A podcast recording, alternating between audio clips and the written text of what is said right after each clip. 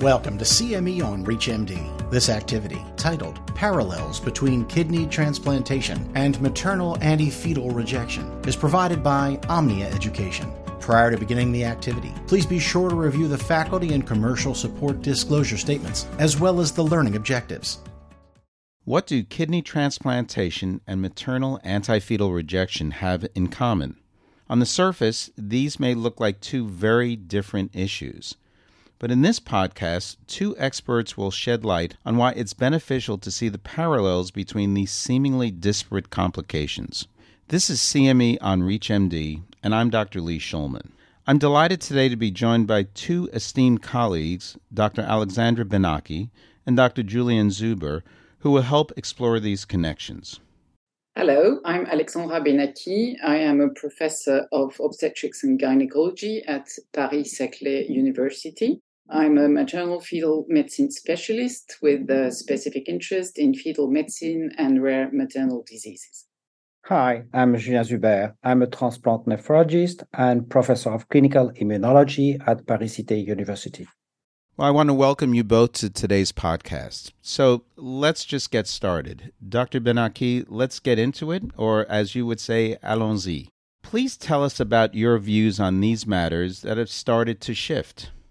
So actually, it all started because we were sitting next to each other with Julien in the nephrology meeting. I received a text message from a patient asking whether I had received the results of her pathological examination of the placenta from her last pregnancy, which unfortunately ended with a fetal demise. So I looked at Julien and asked him if, as an immunologist, he has ever heard of chronic histiocytic intervillositis. And it all started from there.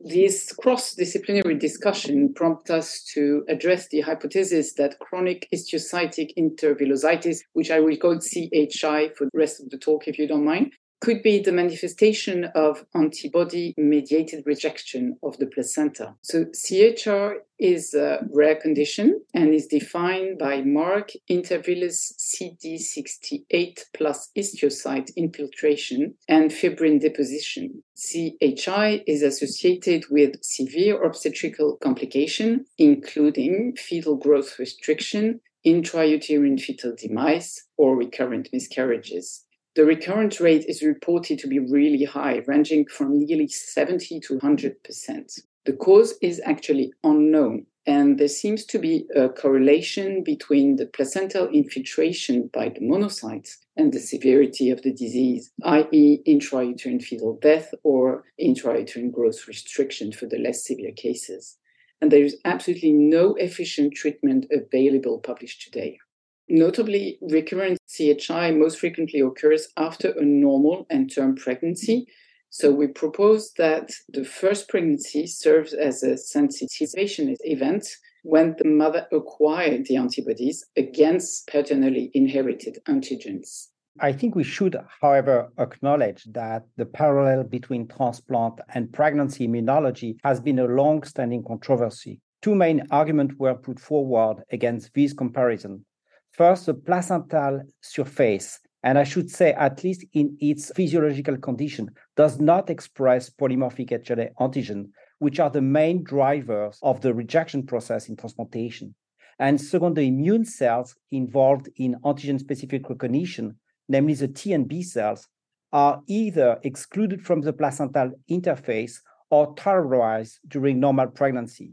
Hence, to convince the community, we really aim to provide a robust demonstration.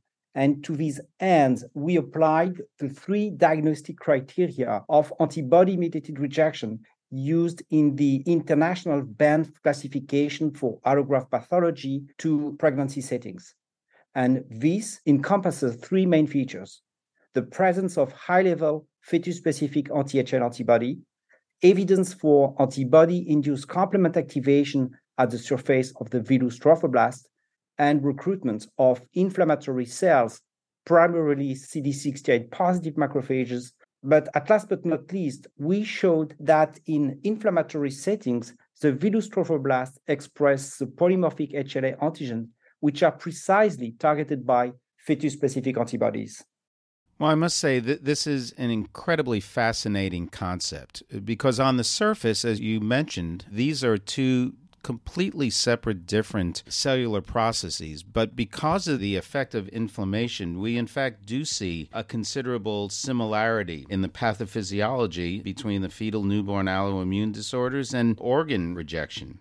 Alexandra, let's explore this further. Why is it beneficial to look at these topics in this new way? We are talking about women couples who have gone through very traumatic and devastating experiences of fetal losses, sometimes repeatedly. So there is often a feeling of guilt, a sense of injustice, and always a profound distress fueled by the lack of understanding and the uncertainty of the future for those women. So I'm really convinced that providing them mechanistic insights and explanation will help them cope with the trauma. Naming the problem is always a relief, even before any discussion about the therapeutic option will follow, we hope. However, we do realize that touching on immune compatibility within a couple is a very sensitive topic that we must address carefully and tactfully. So far, the women with recurrent CHI are offered a combination of various drugs, including immunotherapy, such as anti TNF alpha, which are not devoid of side effects. Bottom line, empirical therapies have not changed the outcome of CHI significantly, and they remain very poor. We anticipate that these new insights will lay the groundwork for highly targeted therapies. We also believe that the role of harmful alloimmune responses goes beyond the scope of CHI. And there is numbers of other chronic inflammatory placental conditions for which clues accumulate to support a role of dysregulated alloimmune responses. Julien, next, can you delve a little deeper into how the similar pathophysiology may influence the way we think about these two seemingly disparate conditions in terms of management? How can this outlook help us as we approach diagnosis, counseling patients, and current or even future treatment strategies? Okay, your question covers different topics. I think that first, in terms of predictive tools, the ability to quantify donor specific antibody levels with Luminex technology has been a major stride forward to stratify the risk of rejection before transplantation. Thus, I feel it is reasonable to assume that the quantitative assessment of fetus specific antibodies before pregnancy will similarly help individualize the risk of obstetrical complication and guide the therapeutic decision. Now, talking about treatments, increasingly powerful desensitization regimens that are meant to decrease the levels of anti-HLA antibodies are currently optimized in transplantation. They combine plasma cells and B cells targeted therapies along with immunoadsorption or plasmapheresis. I doubt, however, that these strategies with a potential iatrogenic risk will be used in healthy women with CHI. Yet, I feel that the experience gained in transplantation could help to improve the therapeutics, including immunotherapies, to mitigate the harmful effect of alloantibodies. And this includes anti inflammatory therapies, polyclonal immunoglobulins, complement blockade, and FcRn blocker, which will not only reduce antibody levels, but also prevent their transfer across the placenta. You know, I must admit, I would have never believed that some of the well known clinical assays used to assess transplantation rejection would at any time be potentially useful in the assessment of fetal and neonatal autoimmune conditions. But both of you have presented just incredibly interesting and new information that I think we all need to take heed and get a better understanding of because we clearly have at hand a new approach to autoimmune disorders in the pregnant woman. For those just tuning in, you're listening to CME on ReachMD. I'm Dr. Lee Shulman, and here with me today are Dr. Julien Zuber and Dr. Alexandra Benachi. We are just about to transition our discussion to what the community obstetrician needs to know about how kidney transplantation can inform maternal anti-fetal rejection. Well, Dr. Benachi, let's get back to basics and break this down further for our audience. How do you think this novel perspective will impact the community obstetrician's clinical practice?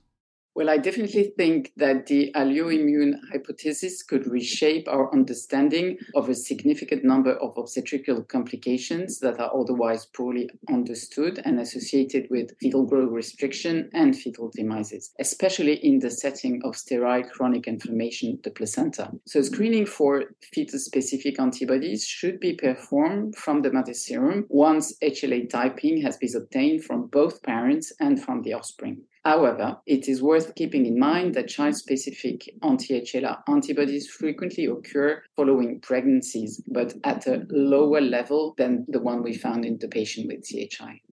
In this respect, there is a tremendous interest in understanding why, following a healthy pregnancy, a small subset of women develop high level child specific anti HLA antibodies that could jeopardize subsequent pregnancies. It might result from a breach in the placental barrier during the first or the sensitizing pregnancy and with the release of fetal blood cells into maternal circulation. Alternatively, but not exclusively, there might be high HLA disparities between the mother and the father, or even maternal predisposition to mount an excessive antibody response. So, all these leads need to be investigated in further studies. I think it's important for our audience to understand that this breakthrough in our understanding of the pathophysiology of these autoimmune conditions, uh, while at least at present time will have implications for only a small number of women, our better understanding of this process is going to likely lead to better outcomes for an even larger number of women who not only suffer from unexplained conditions leading to adverse outcomes, but even those women who are going through routine pregnancies and having a ostensibly good outcomes, our better understanding is going to potentially improve the outcomes of pregnancies across the board of all risk groups. So, finally, what do each of you want to be sure our audience remember from our discussions today? I would say that in case of recurrence pregnancy loss, pathological examination of the placenta is paramount looking for those infiltration of CD68 positive cells. And when there is feature of CHI, when they are highly suggestive on antibody mediated rejection and should lead to screening for fetus specific anti HLA antibodies, because these new insights definitely pave the way for new therapeutic avenues. Bottom line bidirectional dialogue between the obstetrical and transplant communities will help unravel and delineate the scope of alloimmune driven obstetrical disease a better understanding of the cellular mechanisms that lead to recurrent pregnancy loss or immunological conditions clearly will not only improve outcomes for that small subset of women who suffer through recurrent pregnancy loss, but ultimately will lead to advancements in diagnostics and therapeutics that are going to benefit all women who are seeking to become pregnant and expecting good outcomes from their pregnancies. Unfortunately, that's all the time we have today. So I want to first thank our audience for listening in and thank you, Dr. Alexandra Benachi and Dr. Julien Zuber, for joining me and sharing all of your valuable insights. It was great speaking with both of you today. Thank you very much. Goodbye. Thank you very much for this opportunity to share our work and for the stimulating discussion. You have been listening to CME on ReachMD. This activity is provided by Omnia Education. To receive your free CME credit or to download this activity, go to reachmd.com slash omnia. Thank you for listening.